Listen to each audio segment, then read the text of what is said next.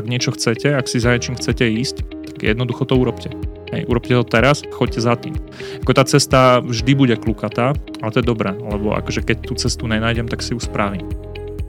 Vítajte, počúvate podcast Rozhovory MD, moje meno je Tomáš Havran a v dnešnej epizóde sa rozprávam s lekárom leteckej záchrannej služby a dnes už aj pilotom Michalom Pečíkom.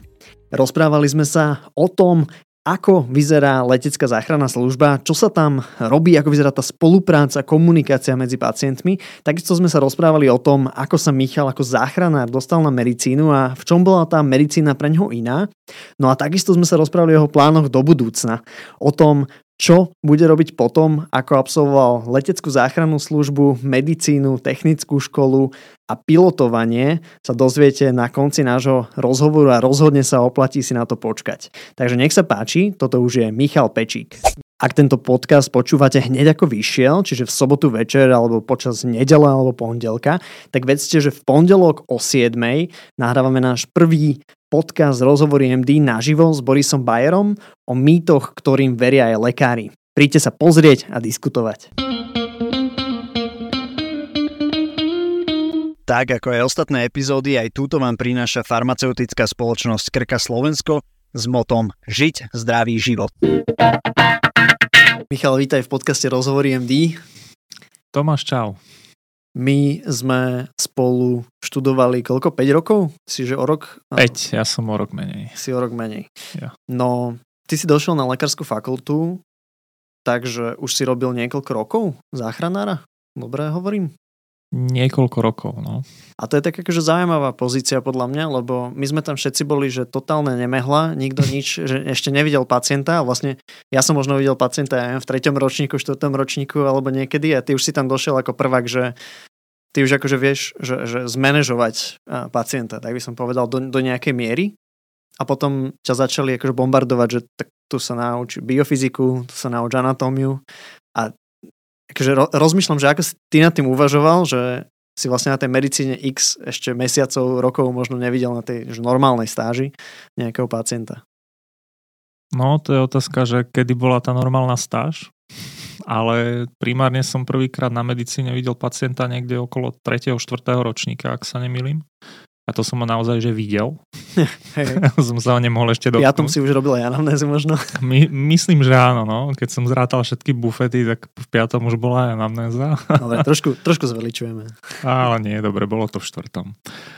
A vieš čo, hej, akože bolo to, bolo to asi keď si tak zaspomínam zvláštne pre mňa, lebo mi tie veci prišli úplne, úplne samozrejme. Ja som v podstate prišiel ráno zo služby, kde som mal predtým 7 pacientov, ktorých som ako zdravotnícky záchranár v posadke RZP bez lekára kompletne manažoval.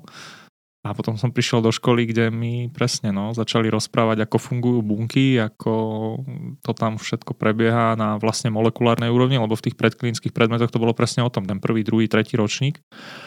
Ale akože mne to pomáhalo, bolo to zaujímavé a mne to, mne to všetko zapadalo. Mne ako keby extrémne doplnili teóriu, lebo treba povedať, že tie lekárske fakulty dnes po teoretickej stránke sú stále, myslím si, že veľmi, veľmi vysoko na tom. Naozaj, akože tí študenti dostanú perfektný background.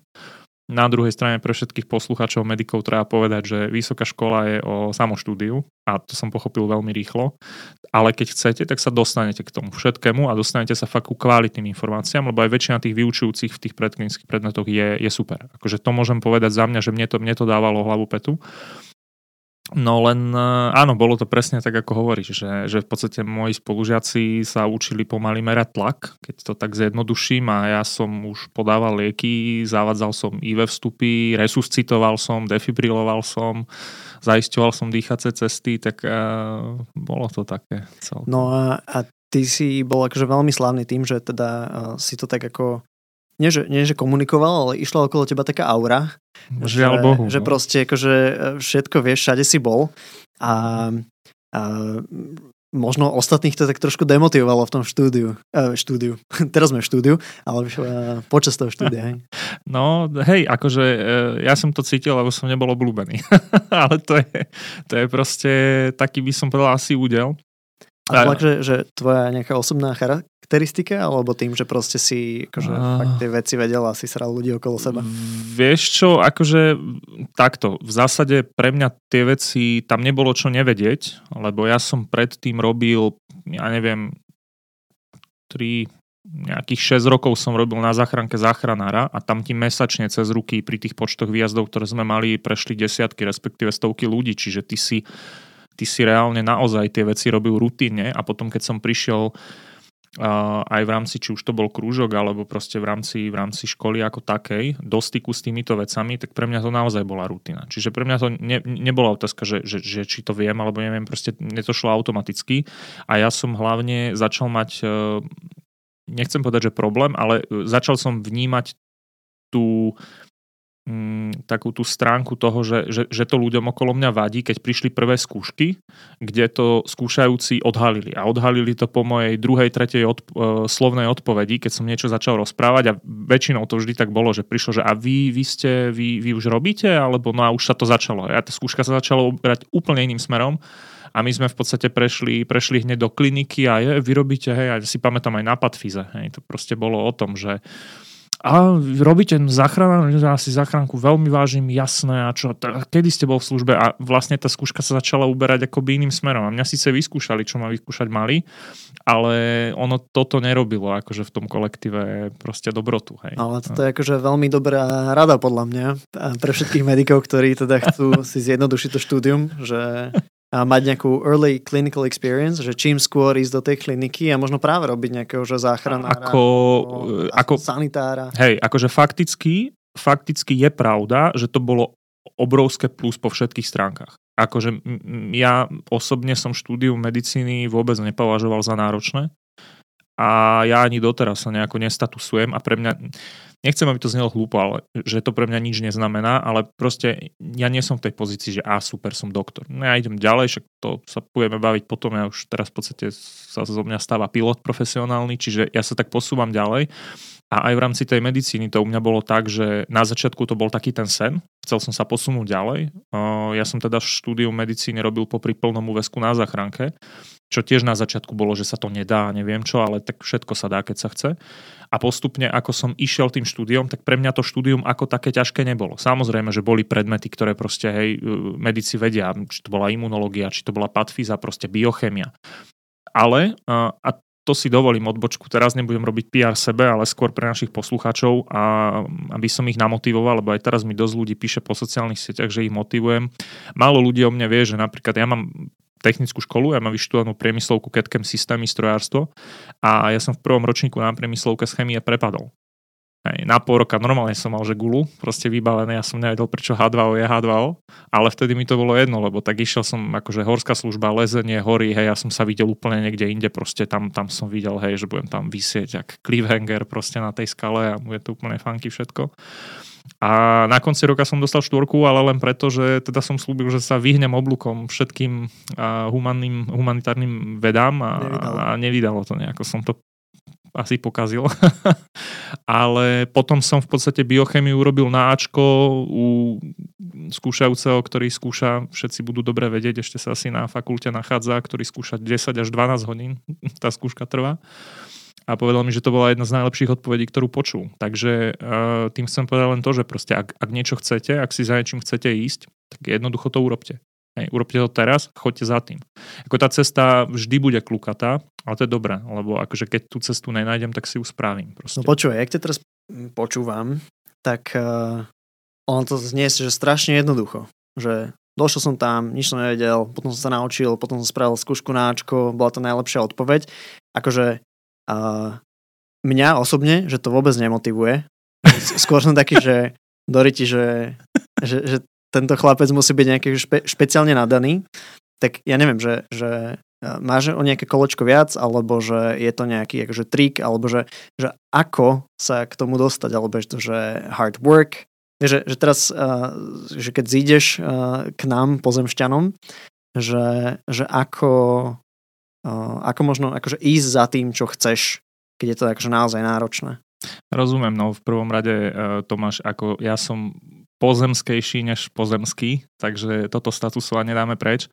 Uh, ako to si, je, ako ja, si... Nehovorím, to je, ja som mám taký pocit, vieš. Hej, uh, nie, nie, ten, ten pocit je milný a možno z tohto pocitu vyplýva to, že ma veľa ľudí nemalo rado. Hej, ale to, to nie je pravda. A je to tak, ako si povedal, hard work, prvá vec a tvrdá drina prekoná každý talent. Určite nemám o žiadne kolečko viac a ne, ne, ne, nemám nikde ten pocit a a nemyslím si, že to niekedy niekto na mňa objektívne zmeral, že by som si mohol dovoliť toto povedať.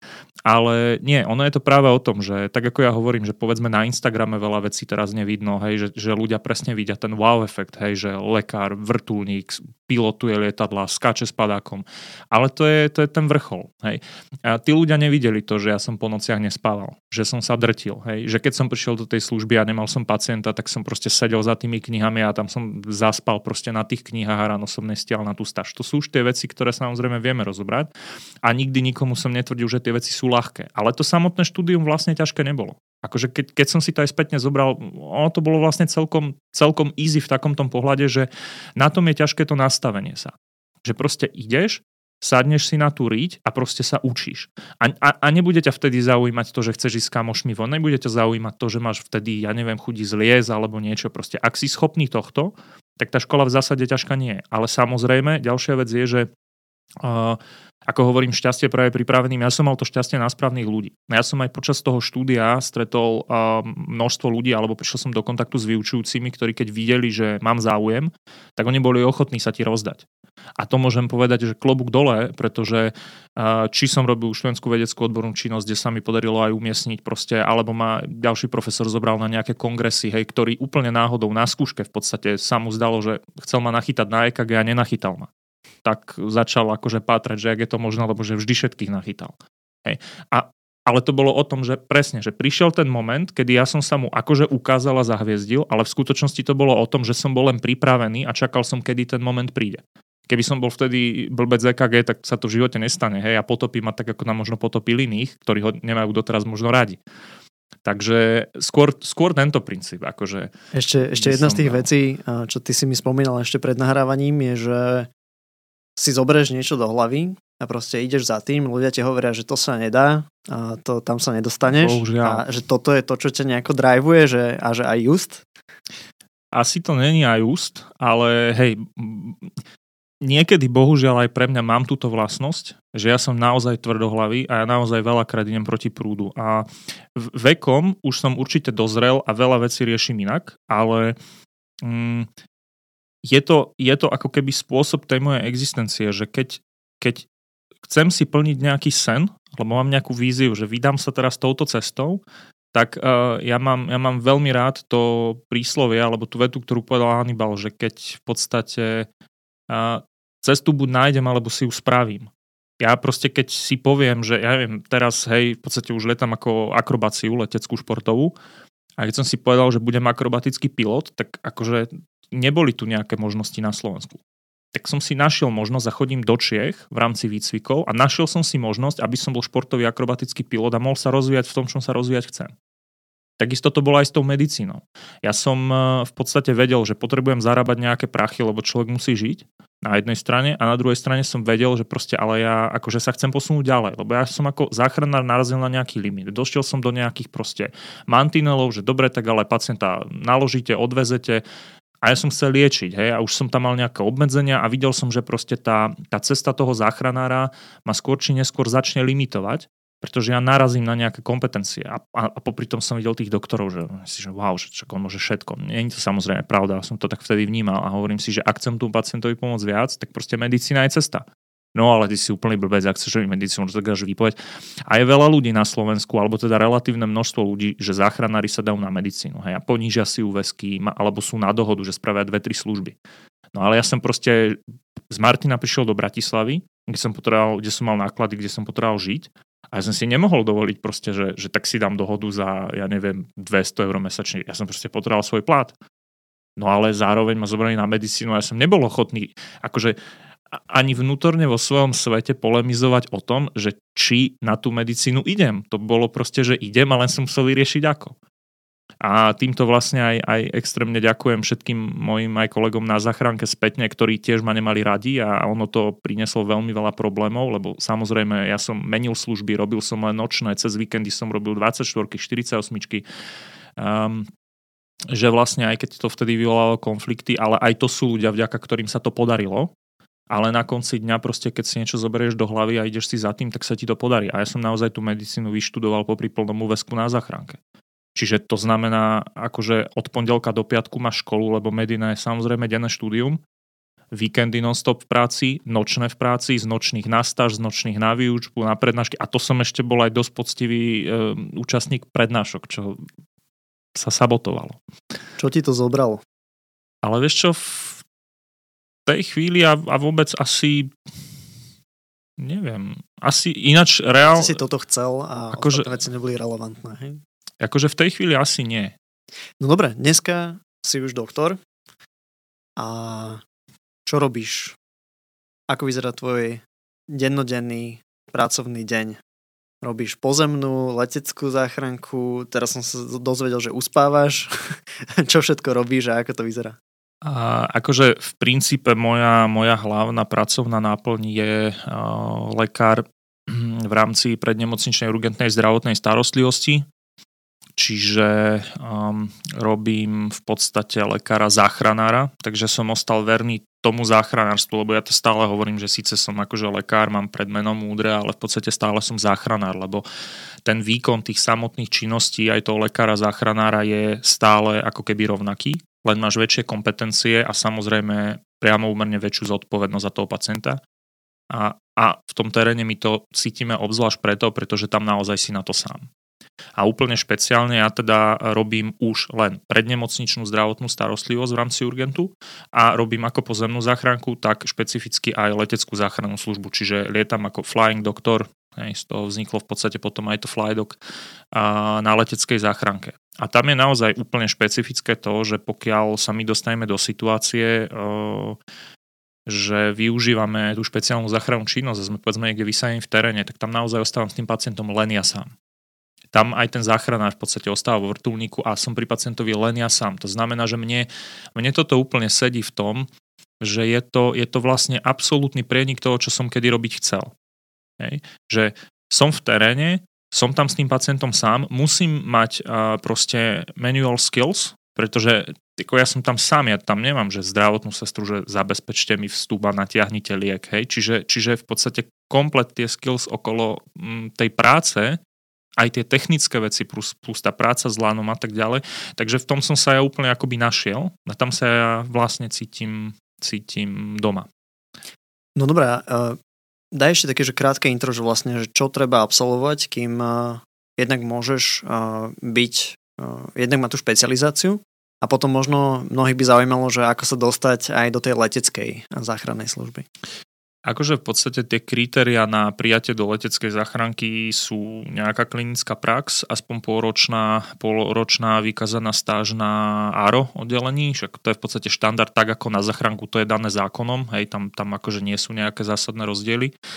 A samozrejme, tá letecká záchranka je trošku špecifická v tom, že mala by tam byť nejaká fyzická kondícia, mal by byť človek nejako disponovaný, ale viac menej, keď ten uchádzač akože má, má taký ten drive, že by to chcel skúsiť, tak sa obráti na našu centrálu v Poprade, kde máme úplne úžasný tím.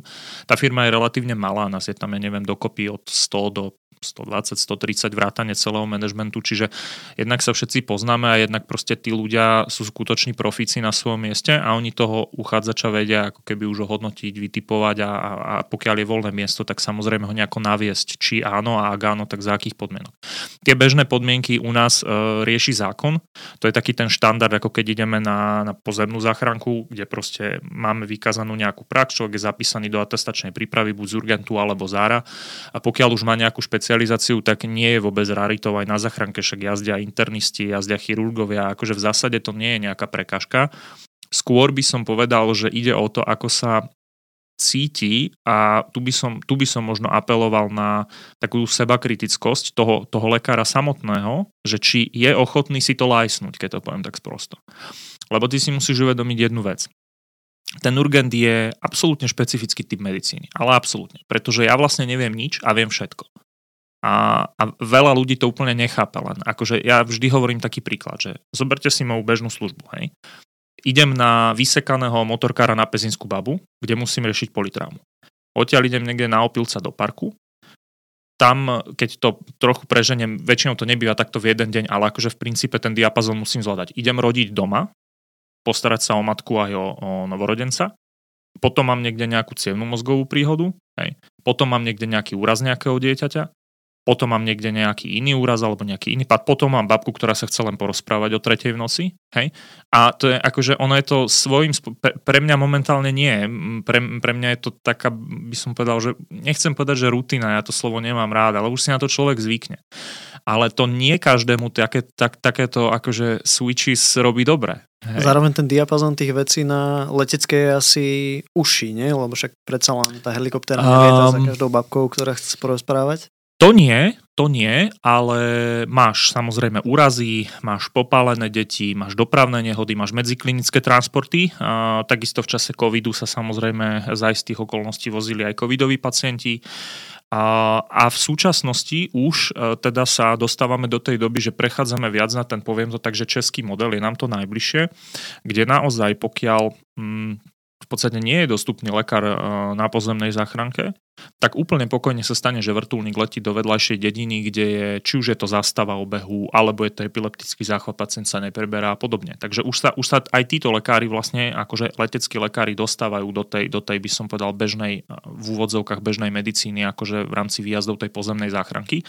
Lebo, a to treba tiež povedať, uh, letecká záchranná služba, akože ambulancia vrtulníkovej záchrany zdravotnej služby je principiálne z hľadiska zákona úplne rovnocená ambulancii pozemnej rýchlej lekárskej pomoci. To znamená tej posadky ľudovo povedané sanitky s lekárom. Hej. Akurát, že my toho pacienta dosahujeme vzduchom a nie, a nie po zemi. Nejete 100 km, ale 300, a, 400 či koľko. Ale samozrejme, akože je tam ten markantný rozdiel. Nikto si nedovolí proste poslať e, ten vrtulník na naozaj že neadekvátny stav, ako samozrejme aj tí operátori robia všetko, čo vedia preto, aby tá indikovanosť bola pokiaľ možno dodržaná. Zase treba povedať, že nevždy, nevždy sa to zdá. E, nevždy sa to dá, pardon. Ja tiež som uvádzal v minulom podcaste taký príklad, keď som letel na Červený kameň na hrad, kde sme mali, že proste pár pád ženy bez vedomie, nevedeli sme čo, čo najprv, že či to je na technický zásah, či tam niekde padla do rokliny, proste skrátim to. Priletel som tam, prebehol som cez tie tri nádvoria a tam bola pani spadnutá z bicykla, ktorá bola na molopita. Ale to proste nikto nejako nevedel, až potom nejaká, tam sa našla svetkina, ktorá povedala, že on tam od rána sedela v tom hradnom bare a popíjala a proste ak si sadla na ten bicykel a chcela ísť dole tým nadvorím, tak sa tam vyrúbala, no a ostala tam bez vedomí chrčať, hej no tak to tak nejako vzýšlo, proste tak leteli sme tam my. Hej. Čiže to sa stane, ale akože primárne samozrejme my riešime, by som povedal, že tie najakutnejšie stavy, ktoré môžu No a, a ako vyzerá teda možno aj nie, že tvoj bežný deň, ale tvoj bežný týždeň, že e, teraz keď si na tej leteckej, tak robíš nejaké, že 8 hodinové služby, 12 hodinovky, 24 hodinovky, a robíš v Poprade, robíš v Bratislave, e, že ako toto celé vyzerá, že ako sa to dá predstaviť si? Jasné, no na, na Slovensku máme v podstate uh, niekoľko stredisk teda leteckej záchrannej služby, kde ja som kmeňovo priradený aj teda slúžim Bratislavu. A ja iné strediska neslúžim vzhľadom na moju nejakú časovú vyťaženosť aj, aj nejakú dostupnosť. A my v princípe fungujeme samozrejme v režime 24-7. To prakticky znamená, že my fyzicky musíme byť bez ohľadu na to na letisku od rána do večera, dajme tomu do tej 19. Pričom štandardne tam bývame aj dlhšie ale je to tak, že my tým, že je to letecká záchranka a to, to teraz musím trošku odbočiť a ísť do takej technikálie, my lietame v podmienkach e, VMC, Visual Meteorological Conditions. To znamená, my nelietame prístrojovo. Inak povedané, laicky, my sme veľmi závislí od počasia. Koľko je tých letových dní uh, v roku? Nedá sa, to takto, nedá sa to takto povedať. V podstate všetky, ale máme obmedzenia. Akože e, takých tých dní, že naozaj máme, máme ten stupeň 3 a sme neletoví, povedzme, že sú hmlí, ktoré proste to zadeklujú od rána a, a naozaj vydržia, že ich to slnko nepresvieti, tak takých dní je do roka naozaj že pár. Ale... Lebo niekto mi hovoril ešte v rámci aj to, čo sa komunikovalo, že na rásochy budú chodiť helikoptéry a ja neviem čo, lebo Sitina bude zapchatá hej, a že vlastne no. tie helikoptéry zase až tak veľa, kebyže nemôžu, alebo že nemôžu stále lietať. A, no to je, to je už taká odbornejšia debata, akože hovorím, sme veľmi viazaní počasím. Mm. A, jedna vec, čo nie je vidno, ale je cítiť je vietor. Mm. Hej, že máme nejaké limity samozrejme aj na vietor, hlavne čo sa týka napríklad teraz máme nový heliport na Boroch a tam tiež si málo kto uvedomí, že to je v podstate... Na veterná strana. Je to, je, je, je to navýšené, sú tam Karpaty a proste tam ten vietor on dokáže potrapiť. Čiže my tam máme nejaké limity, ako bolo by to nad rámec tohto podcastu, to nebudem nejako konkrétne rozoberať, ale proste sú tam limity okrem iného aj na vietor. A pre nás je úplne kľúčová dohľadnosť a hlavne v zimných mesiacoch e, vlhkosť. Deficit rostného bodu, pretože tam vzniká námraza. My nemáme odmrazovanie v rámci našich mašín, čiže my akože zvážujeme všetky tieto alternatívy v rámci toho, či a kedy sa vykoná let. Ako naši piloti sú úplne špičky, dá sa povedať, že to sú chalani, ktorí, nie že dá sa povedať, majú tisíce hodín a naozaj to sú, to, to sú majstri svojho remesla, ktorí veľmi intenzívne vždy zvažujú tú danú požiadavku na ten vzhľad do tej lokality, lebo ono napríklad, nám sa častokrát stáva akože aj tak zo žargonu tým, že aj robím s chalami z pozemnej záchranky, tak no jasné, že tak svietilo slnko a boli stene letoví, hej. Len e, to je, to je presne to, že to je pohľad človeka, ktorý, ktorý nevidí do, do tej problematiky. Hej? Že keď si pilot, tak si preveruješ nielen počasie v mieste vzletu, nielen počasie v mieste pristáťa, ale aj počasie potrati a prípadné diverty. Ale to už vieme my ako piloti. Ja teda som síce pilot lietadiel, ale princípy vyhodnotenia bezpečnosti letu sú rovnaké. A to proste veľakrát, hej, že o, oni niekde potrebujú nás, tak si nás zavolajú a ta, tam im svieti slnko. No, oni nemôžu letieť, lebo letovo, ale u nás môže byť búrka. Mm-hmm. Čiže ja nemôžem z toho letiska odletieť. Ne. Takže týmto sme veľmi limitovaní, ale v zásade také dni, kedy by sme boli, my máme teda letové stupne jednotka, sme okamžite ready, dvojka po vyhodnotení, máme tam nejaké dve minútky na to, aby sme sa rozhodli, že teda ako vyzerá to počasie, či sa dá. A trojka je, že fakt sme neletoví, keď je nahlasená trojka na operačnom, tak proste oni vedia, že ani nám nebudú volať, lebo my nie sme schopní a, a znova podotýkam kvôli počasiu odletieť. Hej. A koľko je takých, že zásahov a koľko je transportov? Uf, tak to by bola otázka skôr teda na naše baby do Popradu, ktoré to aj teda manažujú. Priznám sa, že ja tie štatistiky úplne nemám. Ale, že... Ale keby som to prirovnal, tak na na tri primárne zásahy by som dal jeden sekundár u nás, ale zase veľmi, veľmi to varíruje stredisko od strediska. Lebo napríklad také stredisko Trenčín, akože naši super kolegovci, oni letajú extrémne veľa a oni majú extrémne veľa medziklinických transportov práve preto, lebo riešia endovaskulárne prevozy proste do Cinre, hej, keď sa robia PKIčka primárne alebo potom sekundárne záchranné a z lokalít, kde proste nie sú dostupné tieto centra. A tým pádom tam je, ako oni majú naozaj vysoký počet takýchto prevozov. Že oni dvakrát za deň otočia Trenčín Bratislava alebo okolie Bratislava alebo, alebo Nitra, pretože proste e, vezú na takýto výkon pacienta, tam má niekto stémy, tam má niekto porážku, hej, dá sa to robiť endovaskulárne. Je to, je to náročnejšie z pohľadu toho lekára, záchranára, alebo t- potom už lietajú uh, možno nejakí že aristi, alebo, alebo že kto, lieta s takýmito pacientmi, ktorí sú na prevoze? Uh, nie, je to, je to lekár, ktorý slúži na leteckej hmm. záchranke. Okay. Hej, takže môže sa stať, že letí iný lekár a to je v prípade, že sa rieši prevoz transplantačného týmu. Mm-hmm. Vtedy to robíme samozrejme tiež a tam zase závisí od konkrétnej požiadavky, lebo niekedy je to tak, že sa berie, napríklad môže nastať situácia, že ja neletím, ale chalani, eh, náš eh, záchranár s pilotom letia po transplantačný tým, prevezú ho na miesto, kde sa urobí povedzme odber a spolu s orgánom sa vezú naspäť. Robíme, robíme aj takéto typy. Tam ja samozrejme by som bol na tej palube zbytočne, lebo v letectve sa hráme no. okrem iného na hmotnosť. Takže, hej. Dobre, daj nejakú, že možno nejaký príbeh, kde by si demonstroval to, že vlastne ako vyzerá tá spolupráca tých ľudí v tej posadke, teraz povedzme tej helikoptéry.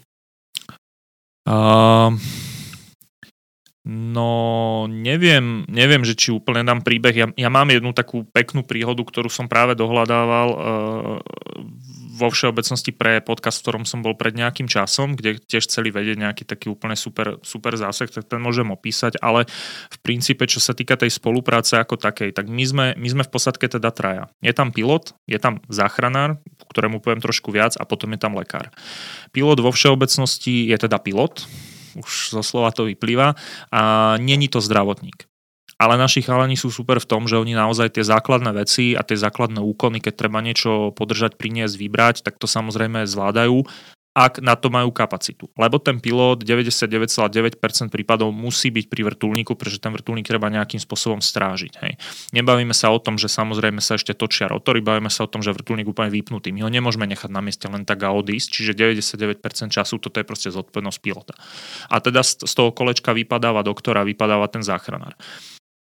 Záchranári u nás sú a, akože absolútne perfektní chalani v tom, že to sú všetko, buď ešte tie staršie ročníky, bývalé aristické sestry v úvodzovkách, chalani proste s, so skúsenosťami s intenzívkou, plus je tam tá podmienka aspoň 5-ročnej praxe na záchranke. Väčšinou sú to muži, alebo? A, sú to výhradne muži. Ano. Zdravotníckí záchranári u nás, tzv. technical crew, poviem prečo to tak je, sú v zásade len muži. U nás ženy ako záchranárky nie sú. S tým, že mm, ono je to aj toho dôvodu, že tam sa vyžaduje určitá fyzická predispozícia a možno niektoré technické zručnosti, čo ja by som nerád ako keby zachádzal do, do takej tej oblasti, že či to ženy môžu, nemôžu. Je to tak nastavené a kompetentní ľudia, čo ja si myslím, že nie som, vedia, prečo to tak je nastavené a ja osobne ale s tým nastavením súhlasím, pretože keď vidím, aké extrémne náročné úlohy niekedy tí chalani majú pri tej špeciálnej záchrannej činnosti, tak si myslím, že skutočne akože je to, je to vhodný výber a výber na správne správnom mieste. To myslíš, že zdvíhať nejaké... A vysvetlím. Uh-huh. Vysvetlím. A u nás a, sa kombinuje funkcia z tej anglosaskej terminológie je pilot HEMS, je Helicopter Emergency Medical Service, potom je to a, TC, Technical Crew, čiže technický člen, a.k.a. záchranár, a potom je to doktor, teda lekár. Um, u nás uh, ten záchranár je teda po, po zdravotníckej stránke zdravotnícky záchranár s tými kritériami, ktoré som povedal. Ale plus, ten človek má špeciálne školenia na výkon špeciálnej záchrannej činnosti, kde sa z neho stáva operátor. On v princípe aj počas bežného letu, bežného v úvodzovkách, že teda sa letí z bodu A do bodu B na nejakej trati, je vedľa pilota a robí nejaké úkony, pomáha mu nastavovať frekvencie na vysielačke, odpovedať sekundárneho radaru a množstvo nejakých iných vecí, navigácia a tak ďalej. My tie úlohy máme pomerne akože striktne rozdelené, čo sa deje a všetko je to v rámci safety first, lebo v letectve je proste tá bezpečnosť na prvom mieste. Ale keď príde na situáciu, že sa potrebujeme dostať pacientovi a na miesto a nemusíme si predstaviť vysokohorský terén, to, to není stále len o Tatrách a aj tu v Karpatoch, kade, kde sa nám pošťastilo už všelijaké zásahy vykonať, tak um, a, je, a je to dosiahnutie pacienta, kde sa nedá pristať tak už je to považované za zásah s využitím tzv. špeciálnej záchrannej činnosti. Máme podves, záves, naviak. U mňa na Instagrame si môžu posluchači kľudne pozrieť. V podstate aj to tam rozoberáme, aj to tam vysvetľujeme, aby sme to tu veľmi nenaťahovali. Ale v princípe ide o to, že v tom momente, ja to veľmi zjednoduším, ja ako lekár idem na lano, či už na navijakové lano, alebo proste na podvez, na záväz, na nejaké fixné lano pod vrtulníkom. Hovorím, u mňa na Instagrame nájdete tieto videá z týchto, z týchto akcií, čiže si to tam viete dať ako keby dokopy, že, že čo som tým myslel. A ten záchranár robí ako keby medzistupeň medzi mnou a tým pilotom, pretože ten pilot on dole nevidí, on nevidí v princípe ani mňa, on nevidí to miesto, musí sa sústrediť na určité veci, aby ten vrtulník letel a ten záchranár vlastne robí tie oči a naviguje. Úplne to teraz zjednoduším, nie je to až také jednoduché. Meter dopredu, dva doľava, klesaj, stúpaj. Hej.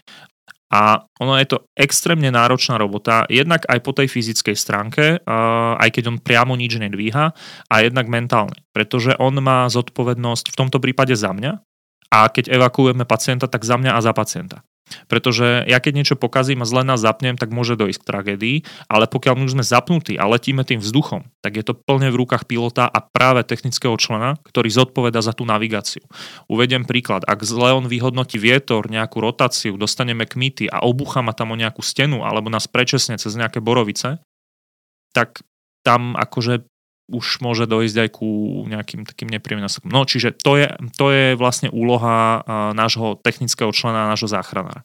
Čiže naozaj je to, by som povedal, že komplexná úloha pre nielen zdravotníka, ale aj technicky mysliaceho a cítiaceho človeka, ktorý proste dokáže mať k tomu vzťah. Lebo musím povedať jednu vec, že navádzať to lano s tým, s tým živým kargom, a ako to fakt není prdol. Takže... No dobré, a teraz uh, tá spolupráca je hlavne teda takáto technická, alebo aj tá zdravotnícka? A technická je v tomto prípade, keď je to technický zásah, čiže ešte budem pokračovať tu a potom preklopíme do toho netechnického zásahu. Uh-huh. V takomto prípade, teda ako som to už na začiatku v úvode spomínal, uh, idem k tomu pacientovi len ja. A v Čechách je systém trochu iný, tam sa vysadza v určitých prípadoch aj záchranár. U nás, ak je to technická akcia, ten záchranár na to miesto nejde nikdy. Vždy je to tak, že v podstate oni ma dostanú k pacientovi alebo čo najbližšie k pacientovi. Stane ja... sa niekedy, že tam niekoho necháš, že záchranára, lekára, vrtulník musí odletieť, že toto sa... Uh, u nás sa to nestáva z technických dôvodov, ale na, napríklad v Tatrách sa to stáva. Hej? Mm. Tam, kde slúžia najlepší z nás, tak tam sa stáva to, že v rámci tých evakuácií proste ostane ten, ten lekár nejaký čas povedzme v teréne. Mm. To, to, to sa stane, to sa môže stať, ale v princípe sa to môže z nejakého dôvodu stať aj tu. Uvediem príklad, som vysadený niekde v Karpatoch a chalani mi zavolajú, že je technický problém, pilot musí sadnúť alebo musí odleteť. No, tak som tam ostal. Čo, čo napríklad je, to je teraz trošku od medicíny, ale presne v tom, v tom je krásna tá práca, že ty musíš uvažovať dopredu, že no nezoberem si frajerko len krátke tričko a mikinku, lebo ja musím počítať s tým, že sa niečo môže pobabrať a že ja jednoducho budem to musieť riešiť nejako inak. Hej? A teraz si tam niekde vysadený, niekde tam fakt v Karpatoch, kde není ani nohy, len ten jeden chudák, čo tam spadol z toho bicykla. A teraz ako, tak pomôž si, tak rieš. Hej? O, o tom je okrem iného tá práca. A, takže vtedy nie, vtedy si tam sám a to je to, čo som hovoril na začiatku, že v podstate ty si lekár, ale si úplne iný typ lekára ako niekto, kto na centrálnom príjme a to teraz ako ja si tých kolegov maximálne vážim, ale to je úplne iný svet. Ty tam máš pacienta, ktorý ti, ja neviem, má kraniotraumu, začína ti zliavať respiračne, má poruchu vedomia a ty si proste tam bol práve vysadený s tým, s tým lanom, s tým svojim batôžkom, s tým svojim ampuláriom, hej, možno tam má nejakého kamaráta, ktorý s ním šiel proste robiť ten downhill a tento nešťastník sa tam zrúbal a ty tam teraz si a že hej, žiadna nemocnica, žiadny sterilné prostredie, žiadnych 10 párov rúk, žiadnej konziliári, žiadna radiodiagnostika, máš možno fonendoskop svoje dve ruky a akože chlapče rieš, lebo, lebo tu máš proste veľký problém. Hej? A ty od toho človeka odtiaľ musíš ešte dostať príde informácia, že hasiči sa tam nevedia dostať so štvorkolkou. To sme riešili minule na jednom zásahu. Hej, že primárne sa snažili poslať hasičov so štvorkolkou, nešlo to, tak sme to riešili my technickým zásahom. A bol tam chlap so zlomenou nohou a jeho kamarát. A Proste no pomôž si, hej, zváž si, čo si k nemu zoberieš, hej, zavolajte si spolu, je schopný telefonovať, čo ho boli, diagnostika po telefóne, lebo zase vieš, musíš rátať s tou váhou. Ja nie som schopný si zobrať naraz aj, aj sák, aj batoh, aj monitorovacú defibrilačnú jednotku, ampulárium, akože lebo to sa bavíme o 40 kilách výbavy plus minus, bajočko, my máme nejaké nosnosti, máš nejakú limitáciu na priestor, že ty proste si predstav, že vysíš na tej hruške pod tým vrtulníkom a ty nemôžeš so sebou zobrať celý domček. Takže to sú totálne špecifika, ktoré ale napríklad mňa fascinujú a ja mám, ja mám tieto výzvy rád. Ale, ale fakt toto ako není pre každého, hej? lebo to, to človeka zvykne aj, aj rozhodiť. No, tak som sa trochu zamotal a čo si, čo si tam... Ja, aha, už viem. Tej, tej medicínskej spolupráce. No a tá medicínska spolupráca je o tom, že v podstate, keď to není takýto technický typ zásahu, tak v momente, keď my mm, pristaneme, tak záchranár musí byť ešte pri vrtulníku, kým sa dotočia rotory. Lebo to je jeho starostlivosť, on zodpoveda za tú bezpečnosť. Veľakrát sa stane, že nám niekto vybehne oproti a fakt to niekedy nie je úplne zrejme, ale ten rotor môže byť nízko, hlavne na tých agustách a môže tam dojsť k úrazu. Ale v momente, keď je všetko vypnuté, tak ten záchranár prichádza za mnou. Ak je to ďalej, máme ručné vysielačky, čiže mu povieme, ja neviem, Matuško, donies ešte toto, alebo prosím ťa, vyzerá to takto. Ak sme tak, že naozaj na dohľad, tak mu kývnem, že toto, toto, alebo už chalani sú tak perfektní, že oni vedia. Proste keď ja vidia, že tam klačím pri tom motorkárovi, tak on už dojde s nositkami, s vákuovým madracom. A vtedy sa kvázi preklápame do tej roviny akoby v úvodzovkách bežnej záchranky, kde je záchranár a lekár, a, kde vlastne robíme tú, nazvem to tak, že štandardný zdravotnícky zákrok, hej, alebo zásah.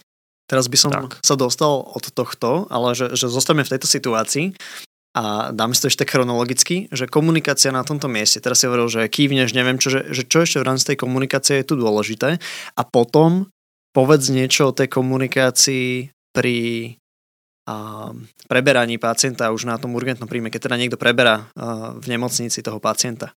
V podstate komunikačne úplný základ je ten leadership. To znamená, že musí tam byť to velenie. To znamená, že vo väčšine prípadov teda ja, alebo keď budem hovoriť za seba, tak, tak proste na to je tam ten lekár, aby určil, určil nejaké tie priority, čo ako ideme manažovať, lebo my sa častokrát stretávame s tým, že jednak je tam posadka pozemnej záchranky, alebo je tam posadka hasičskej záchrannej služby, ktorí akože sú super, ale oni proste idú ak stroje, oni idú svoje a častokrát je to kontraproduktívne. Človek vrieska od bolesti, oni ju vystrihávajú z auta, hej, není to dobré, treba to spraviť inak, treba najprv analgosedovať a tak ďalej. Čiže na to, na to som tam ja, aby som to nejako upratal, aby sme tam tomu dali nejaký rámec a tá komunikácia v tomto prípade je úplne kľúčová, čiže vlastne prebieha tá komunikácia v smere od toho lídra, čo ako ideme robiť. Za mňa úplne štandardne, a v podstate podľa protokolu. Rýchle zhodnotenie, sekundárne zhodnotenie, keď sa bavíme o traume, a fixácia, predtým všetkým, ako náhle sa ide robiť nejaký bolestivý výkon, alebo vidím, že ten človek je, a väčšinou to tak je, motorkár proste on neleží fyziologicky pekne na ceste. Hej. On keď má dvakrát polámanú nohu, majú obtočenú okolo zvodidla, tak jednoducho nebudem s tým človekom manipulovať, kým sa nezabezpečí vstup, kým sa ten pacient adekvátne nemedikuje. No a potom samotné naloženie. Počas toho v podstate, keď ja mám toho pacienta zastabilizovaného a vidím, že si môžem dovoliť, to sú niekedy tie fotky, že ja som raz videl aj taký komentár, že, no, že on tam stojí a telefonuje. No áno, ale to je presne o tom, že ja telefonujem s tým operačným strediskom. Toto je napríklad špecifikum záchrannej služby, leteckej záchrannej služby, že komunikáciu kompletne rieši lekár. Ja mám výjazdový, v úvodzovkách výjazdový alebo zásahový telefón. Na pozemnej záchranke to rieši záchrana. Tam je vo väčšine prípadov, ak to naozaj nie je nutné alebo si to ja nevyžiadam, tak v podstate s operačným strediskom nekomunikujem. A kdežto tu komunikujem len ja. Takže to, čo niekedy vidíte, tie fotky, že tam stojím a proste mám pri, pri, uši, pri ušiach telefón, tak to neriešim večerný nákup, ale riešim to, že proste potrebujeme sa dohodnúť práve cez krajské operačné stredisko, akým spôsobom a akým spôsobom toho pacienta a kam toho pacienta odvezieme. Takže riešime to smerovanie. A to vždy funguje v podstate tým princípom, že my mm, na tom mieste urobíme tú evaluáciu toho, akým spôsobom je ten pacient postihnutý. Túto informáciu posunieme na Krajské operačné stredisko a Krajské operačné stredisko na základe týchto informácií vyhodnotí, ktoré centrum by bolo, bolo vhodné, aby sme tam toho pacienta v podstate dopravili. A zároveň oni nám potom predkomunikujú to, že nás tam čakajú, a dôjde k tomu, na čo si sa pýtal, otvárame Pandorínu skrinku. Hej, dojdeš, je tam nejaký lekár, je tam Hej. nejaká sestra, odozdávaš pacienta, čo hovoríš? Hej, no, um, ja sa teraz veľmi ospravedlňujem všetkým, ale predsa len trošku tej mojej povesti neostanem nič dlžný a budem teraz asi kritický a možno budem až hyperkritický a veľmi sa ospravedlňujem, ale proste inak to nejde. A bohužiaľ vo väčšine prípadov um, to nefunguje úplne dobre. A možno budem teraz aj viac taký ľudský. A my sa vyhovárame na to, že je nedostatok peňazí, že je proste všetko poddimenzované, že je všetko zlé. Ale nám tu chýba kultúra v rámci komunikácie. A ja určitú dobu, a už dosť dlhú dobu to robím, a prídem do ambulancie a ak to vyslovene není kamarát alebo spolužiak, s ktorým si naozaj že týkame, tak ja vstúpim, poviem dobrý deň, doktor Pečík, letecká záchranka.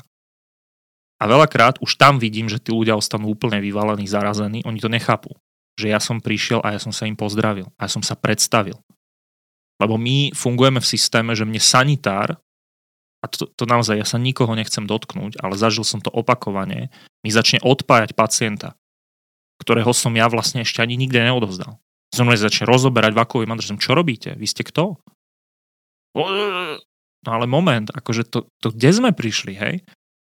A bohužiaľ stretávame sa s tým, ako naše nemocnice sa honosia mm, názvami centrálny príjem, urgentný príjem, ale to sú pri najlepšom odovzdávacie ambulancie. Ako, a to, som, to slovo pri najlepšom, tam svoje opodstatnenie. Ja sa, ja sa na, na, natlačím s tými nositkami s pacientom dovnútra kde je 20 ľudí, z toho 18 je tam neúčelne, lebo ja neviem poprvé, kto to je. Tí ľudia nie sú označení, tí ľudia proste nekomunikujú. V zásade tam zavadzajú. Veľakrát sú to napríklad aj študenti, čo je úplne nezmanéžované, lebo ako ja môžem predsa na jednu ambulanciu, nejakého, e, nejakú príjmovú ambulanciu na Antolskej konkrétne, napchať proste 10 študentov do ambulancie, ktorá má 8 metrov štvorcových. A ja sa tam, my sa tam vtrepeme s tým pacientom s tými nositkami, veď ako, to, to, ako tam z toho nemôže mať nikto nič. Ale keď odhľadnem od týchto vecí, tak uh, pýtal si sa, ako zvyknem odozdávať. Ja úplne štandardne, keďže mám rád uh, simply the best, proste jednoduchosť, tak ja sa snažím odozdávať pacienta vždy podľa nejakého protokolu. Najčastejšie používam MIST protokol, Mechanism Injury Site and Therapy a tí ľudia to nechápu. Oni, tým povieš prvú vetu, to, že ti do toho skočí sestrička, že prečo sem má kartičku poistenca, to ako, že sme si zvykli na takýto folklór, hej, to už tak nejako človek od, odfiltruje. Ale to, že ty začneš referovať pacienta, a tebe atestovaný kolega, ktorý de facto má za menom PHD a je pomalý docent a po prvej vete skočí do toho, ako ty toho pacienta ideš odovzdávať a začne sa pýtať ešte off-topic nezmysly, tak počkajte, pán kolega, ja vám vysvetlím ten mechanizmus, to všetko, ako mám a potom, keď budete mať otázky, pokojne.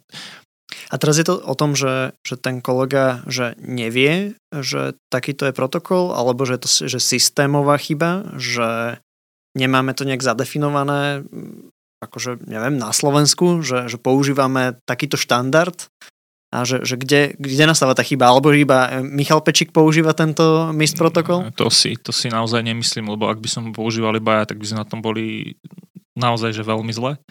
A, ale je to kombinácia toho, čo si povedal.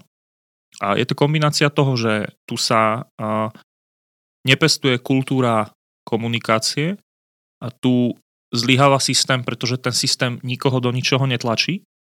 Ako v podstate je to jedno, hej. Hlavne, aby ten doktor na tej ambulancii bol. Ako to je úplne jedno, čo a ako tam robí, predsa, že koho by to zaujímalo, nie? Však hádam nejde o pacienta. Vyštudoval lekárskú fakultu. No tak presne tak, však ako predsa, no. Je to doktor. No. A ja to trochu nadľahčujem, ale no bohužiaľ ako v skutočnosti to tak je. Hej? A oni sú, oni sú veľmi, veľmi prekvapení. A ja som odozdával pacienta v nejakom zdravotníckom zariadení a to mám takú celkom úsmevnú historku, lebo za kolegom záchranom, ktorý bol vedľa mňa, presne sa odohrala táto situácia. Skoč, skočil mi kolega do reči, hovorím, počkajte, pán kolega, doreferujem vám, lebo pochopte, že ja disponujem údajmi, ktoré sú priamo z miesta, hej, vzniknuté udalosti. Ak tie údaje vy teraz odo mňa nezoberiete, tie údaje sú stratené a tam môže byť kľúčová informácia. O tak ostal ticho, akože ostal a sestrička potom vzadu hovorí, že, že prosím vás, a to vy neviete, že veď to bol primár. Hovorím, no a čože to bol primár, tak o to horšie. Hovorím, veď ako, tu nejde o ego, tu minule ma obvinila jedna kolegyňa, že ja si tam pretlačam sa ego, hovorím tu absolútne, ja som tu nepodstatný. Ja sa snažím urobiť maximum preto, aby ste vy dostali všetky relevantné informácie, vrátane toho, že im ukazujem fotky na mobilnom telefóne, ako vyzerá to auto, z ktorého sme človeka vystrihli. Ja by som to vôbec nemusel robiť. Aká bola asi rýchlosť? Odhadujem 90. No to nebolo 90. Vyťahnem telefón s fotkou. Aha. No tak ale viete, to takto nemá fungovať. A my ľudia z terénu o tom vieme svoje, zažili sme si to, myslím si, že každý si to zažíva veľakrát, akože proste, lebo to tak, to tak je, ale nemalo by to tak byť. Hej? A v konečnom dôsledku stále hovorím, že vedí ide o toho pacienta. A ja nie som 100%, každý robí chyby, kto nič nerobí, nič nepokazí, ale pokiaľ tam máme toho pacienta v takomto stave, tak by sme sa mali snažiť, aby to prebratie bolo čo najhladšie. Ďalší extrém, s ktorým sa stretávam a už sa mi stalo, že som bol nepríjemný na kolegov v nemocnici a riešili na mňa aj stiažnosti a neviem čo všetko. Dokonca som párkrát povedal, že som recidivista, takže nech si poslúžia.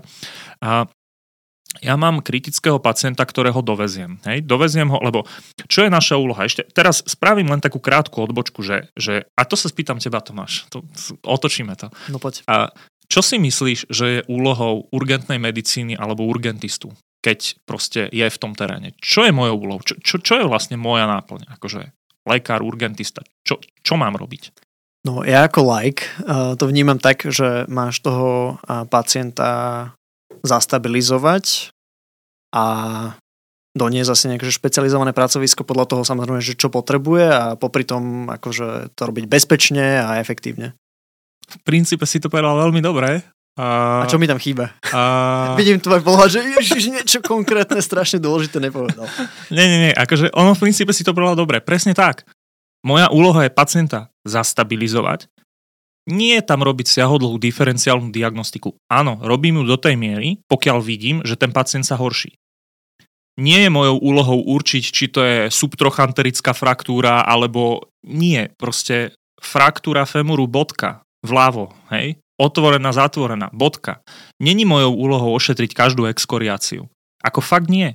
Mojou úlohou je stabilizovať vitálne funkcie a pacienta previesť a teraz je veľmi dôležité, hlavne ak sa bavíme o traumách, do miesta definitívneho ošetrenia, čo u nás nechápu ani ľudia, ktorí riadia... No, men... tak toto je akože ďalšia téma Pandorína skrinka. Ako, ako, ale toto dneska nechápu ani ľudia, ktorí to riadia, bohužiaľ. Že jednoducho, ak ja pacienta v takomto stave priveziem do zdravotníckého zariadenia, ktorému nedokáže poskytnúť definitívnu zdravotnú starostlivosť, tak je to zlé tak je to zlé proste. Lebo mne je jedno, či tým vrtulníkom letím o 5 minút dlhšie alebo nie. Tam ide o toho pacienta. Ja môžem úplne kľudne z e, nehody niekde pri Malackách letieť do nemocnice v Malackách, ale keď viem, že proste toho pacienta bude za 20 minút niekde trepať sanitka, tak to celé nedáva absolútne žiadny zmysel a my sme vyhodili vonkom inom kvantum peňazí. To je akože druhá odbočka. Ale presne tak, mojou, mojou úlohou je toho pacienta zabezpečiť vitálne a pokiaľ nie v lepšom, tak v stabilizovanom rovnakom stave toho pacienta priviesť do miesta definitívneho ošetrenia. Nie ho definitívne vyriešiť, nie ho definitívne diagnostikovať, nie robiť svetovú špičkovú medicínu v tom zmysle, že ja toho pacienta tam vyliečím. To absolútne vôbec nie. Mňa hovorím, keď sú minoritné poranenia, napríklad my ich ani neriešime, pretože sa s tým stráca čas. Ten pacient potrebuje odbornú pomoc, ale, a ja vždy to hovorím, mám na to takú trošku prúpovidku, že ak my túto našu robotu neurobíme dobre, tak tí veľkí pani doktori v bielých plášťoch, čo niekedy naozaj nám sa snažia to tak dať nejako pocítiť, nebudú mať koho liečiť. Pretože ten pacient to do tej nemocnice neprežije. A ja niekedy naozaj nie som schopný urobiť ten zásah, ako sa hovorí, že podľa knížky. Hej, lebo proste ono, tá knižka ťa nepripraví na to, že ten motorkár je obtočený okolo zvodidla. A ti povie, šetrne manipulujte. No iste, ale ja ho z tých zvodidel musím dať dole a ukáž mi, ako to mám urobiť šetrne. Na to nenájdeš guideline, hej? Na to máš klinickú prax máš na to nejaké svoje zručnosti a skúsenosti, ktoré proste musíš aplikovať. A musíš sa rozhodnúť, či toho pacienta ideš teraz prispať. Akým spôsobom sa k nemu postavíš. Či je, či není hemodynamicky stabilný. Vieš, to je super, dáš mu manžetu na ruku, no ale to ti nič nezmeria, hej? A tak ďalej. Podľa toho, ako sa bavíme, tak to tak vyzerá, že tej medicíne sa celkom rozumieš, ale si si povedal, že... A little bit. Že medicína pôjde na klinec, alebo zatiaľ možno, a že budeš sa venovať eh, pilotovaniu, lietaniu, tak prosím ťa, že povedz, že prečo, ako, na čo, eh, čo, čo je toto také za halus? Uh, no, teraz som videl ja tvoj pohľad. Uh, ani nehovorím, že by šla úplne že na klinec, ale áno, je pravda, že som asi jeden z tých lekárov, ktorí síce neodišli zo Slovenska a nechcú odísť zo Slovenska, lebo proste ja to tu mám rád na strane jednej, ale na strane druhej presne vnímam ten systém, vidím, ako ten systém nefunguje aké sú tam obrovské nedostatky, čo je ale obrovská výzva na to, aby sme s tým niečo robili. Um, a v podstate som si tak povedal, že nebudem otrokom toho systému v tom zmysle, že teraz nechcem do 60 akože robiť túto prácu a mať svoje nenaplnené sny. A ja som už dávnejšie mal také ambície, že chcem začať s lietaním, no a proste som si jednoho dňa povedal, že tak idem do toho teraz. Stále to hovorím a je to presne ten princíp toho, že idem študovať tú medicínu. Niekedy som oznámil, že budem lietať ako profesionálny pilot, tak uh, akože boli rôzne reakcie. No je to moja teraz, že prečo? No niečo, hej, akože v zásade sa na mňa ľudia pozerajú tým spôsobom, že ty si sa musel úplne zblázniť a potom už keď som začal s tou akrobáciou, tak to už úplne to akože bolo úplne off, ale... Čo to znamená, že športová akrobácia to je akože for fun, že to je hobby, mm, alebo to je nejaká akože aj, že, že profesia? To znamená, že lietam radšej dole hlavou ako hore hlavou a v podstate si robím, alebo získaš kvalifikáciu v rámci pilota, keby som to aproximoval k medicíne, tak špecializáciu, že si akrobatický pilot. To znamená, že máš spôsobilosť, ktorú si nadobudol, máš to potvrdené dopravným úradom, že môžeš, lebo nemôžeš lietať akrobáciu, pokiaľ nemáš na to špeciálny výcvik. Že nemôžeš sa len tak točiť niekde. A nie. A dokonca to nemôžeš robiť ani keď ten výcvik máš a nemáš k tomu prispôsobené lietadlo, hej? lebo Jasne. musí byť zase lietadlo uspôsobené na akrobáciu. No a keď to máš, tak e, potom sa jej venuješ. Aj to normálne, že regulárny šport, akože extrémny šport, dá sa povedať, a kde samozrejme sú, sú súťaže a tak ďalej. Ja mám nejaké také akože ambície, nebudeme predbiehať, lebo samozrejme ja nie som dobrý, ale to som nikdy v ničom nebol a vždy môžeš chcieť byť, takže to je dôležité. A mm, v podstate celkovo sa posúvam v tom lietaní a momentálne som vo výciku na dopravného pilota, takže je dosť možné, že ťa za 2-3 roky odveziem nejakom Boeingu 737 na, k moru. Možno, možno Ryan, uvidíme.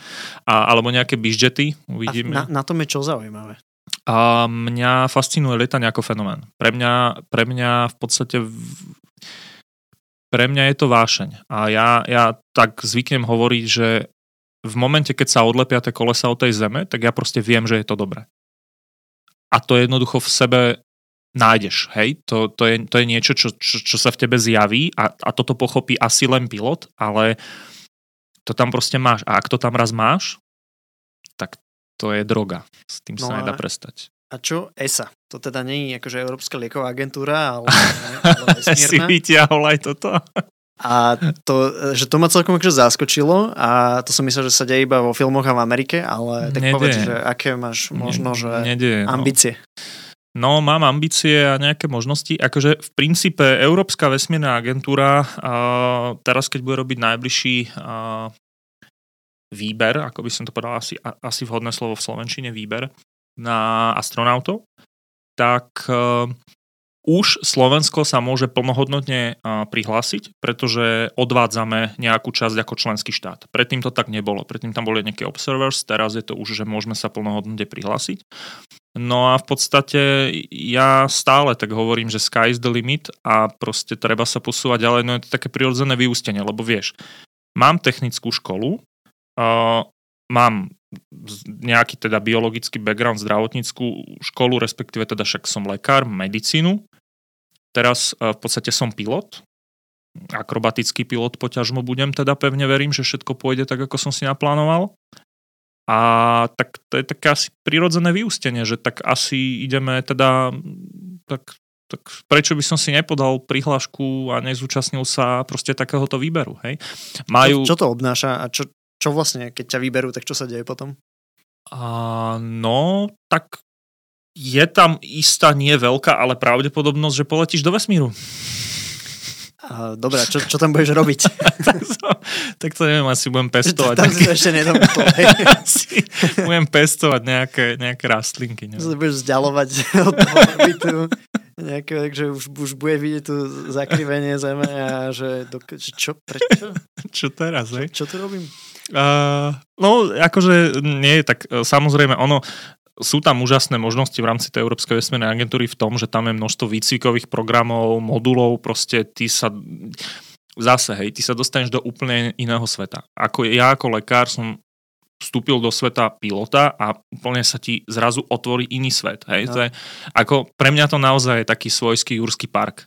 Vždy to tak pre mňa bolo a chcem v tom pokračovať. A že ja som vždy ten svoj svet ako keby posunul ďalej. Že proste som prišiel do nejakej oblasti, som sa tam rozhľadol, povedal som si, že o, OK, super, toto sa mi páči a čo je za ňou?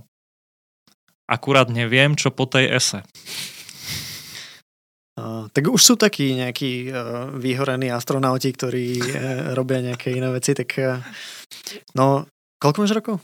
35. 35, no tak um, ešte akože že dlho budeš musieť e, vymýšľať, že čo so sebou robiť. A, dobre, poďme že na tie krátke otázky, ktoré tu máme na záver. Tá prvá je, že akú knižku by si odporúčil medikovi, medičke? Malý princ. Výborne. Je nejaký šikovný nástroj, nejaká apka, nejaká platforma? Uh, možno aj nejaké že, že zdroje by ma celkom zaujímali, lebo tak si spomínal rôzne uh, protokoly, že kde, kde hľadáš tie tvoje zdroje alebo nejaké túly dobré? Nie. A neexistuje, za, za mňa neexistuje žiadny univerzálny tool ani nič také akože easy way. A ja to neuzdávam. Ak chceš sa dopatrať nejakým zdrojom, a to je problém dnešnej doby, tak proste musíš patrať a musíš mať kritické myslenie. To znamená, že protokoly naozaj uh, Elsevier, PubMed, proste, ale hľadáš. Akože keď ma niečo zaujíma, chcem niečo vedieť, tak proste potom patram. Není to také, že Google a teraz si napíšem a kliknem si na prvý odkaz. Tak toto nefunguje. Môj pohľad na vec. Čo nové sa akorát učíš? A teraz momentálne sa učím, a to je veľmi zaujímavé, veci ohľadne predmetu ATPL, Airline Transport Pilot License, konkrétne Human Performances, čo je pre mňa ako pre lekára... Ex- slovenčine. A v rámci, v rámci teoretickej prípravy na získanie licencie dopravného pilota mm. je tam nejaký počet predmetov, ktoré musí človek absolvovať, to je normálne, že ďalšia vysoká škola. Je to nejakých 17 tisíc okruhov, respektíve otázok v angličtine všetko, no a keď to a, akože prenesieme, tak jeden z tých predmetov, ktorý teraz prechádzam, je ľudská výkonnosť v letectve. A keďže ja sa tou leteckou medicínou do istej miery zaoberám, zaujímam ma a nejakým spôsobom v tom pracujem. Čiže akože fyziológia v lietadle? Um, v princípe áno, v princípe áno. Uh, od, od toho rôzne ilúzie, um, čo všetko sa môže nastať, čo je nebezpečné, pretože treba povedať veľmi dôležitú vec, že človek uh, nemá nervový systém vyvinutý na to, že lieta my tom, ako náš mozog toto nevie zobrať. Hej? Takže je v tom kopec úskali, nebudem, nebudem odbačať. No ale je pre mňa zaujímavý ten pohľad lekára, ktorý po, le, po medicínskej, po lekárskej fakulte má, má taký ten pocit, ne, že však on je lekár, tak on vie o ľudskom tele koľko, že koľko vecí som netušil. Ani netuším a baví ma to sa to učiť. Že, že si povie, že ja som lekár, to mi aj povedali, že no však vy ste doktor, však to vy ľudskú výkonnosť. Vôbec nie. Vôbec nie. Ako čo je jedna vec, čo ťa prekvapila? A, no napríklad práve ten vestibulárny systém, aký je extrémne nedokonalý. Že stačí vletieť do mraku a v princípe máš 40 sekúnd na to, ak sa prestaneš, e, a, ak teda sa budeš sústrediť na svoje vnemy, tak máš no, minútovú životnosť. Ak neprejdeš proste na prístroj, tak sa zabiješ. A môžeš si myslieť o sebe, čo chceš, ale ja viem, že točím doprava. Nič nebudeš vedieť. To je okay, to stačí zlyžovať eh, v zime niekam na chopok, keď je hmla. Uh, a to ešte môže byť na zemi a dotýkať sa. OK, ale, ale jasné, ale to, stakes are lower. To, presne, ale to ti chcem povedať, že to práve není jedno a to isté, lebo seat of the pen sense, ty proste máš tie nohy na tej zemi a ty cítiš gravitáciu. Ale keď si hore v tom mraku, hey. necítiš nič. A akú radu by si dal zanetenému medikovi, medičke? Asi nielen medikovi, medičke, ale vôbec choďte za svojimi snami choďte za svojimi snami, pracujte na sebe a buďte pripravení, lebo pripraveným šťastie praje a ten, ten moment, to stretnutie, tá udalosť, tá okolnosť príde, ale musíte byť na ňu pripravení, aby ste ju nepremárnili. Čo bol taký tvoj najťažší moment počas štúdia alebo praxe? Asi počas praxe, keď som si uvedomil, že existuje určité našťastie nie je veľké percento prípadov, ktoré dopadnú zle, aj keď sa urobí všetko dobré. A že som si vlastne uvedomil, že nie som pán Boh. Na čo, alebo že za čo si na seba hrdý? Za také nejaké posledné obdobie? Mám najúžasnejšiu dceru na svete. Ak eh, by nebola medicína a, a tak, som, tak, som, tak som pilot. Pre, otázku, tak som pilot. Čo, čo, čo také ťa ešte zaujíma a ťaha?